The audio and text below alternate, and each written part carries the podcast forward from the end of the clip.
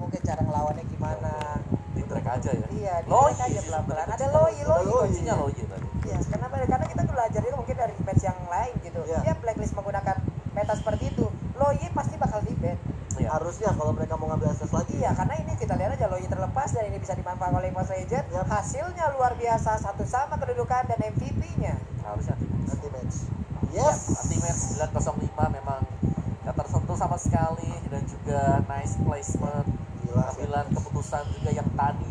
Udah teman-temannya lagi fight, lagi banyak time sama Glu, Renzio, dia sendirian ngepost aja kan. Iya, padahal di early-nya dia itu selalu diganggu sama Glu ya Om ya. Betul. Dia nggak bisa gerak, nggak ikut war. Dia selalu menjaga posisinya di arah top lane. Dan akhirnya ketika dia ikut join war, bubar jalan semuanya. Itu dia. Ya.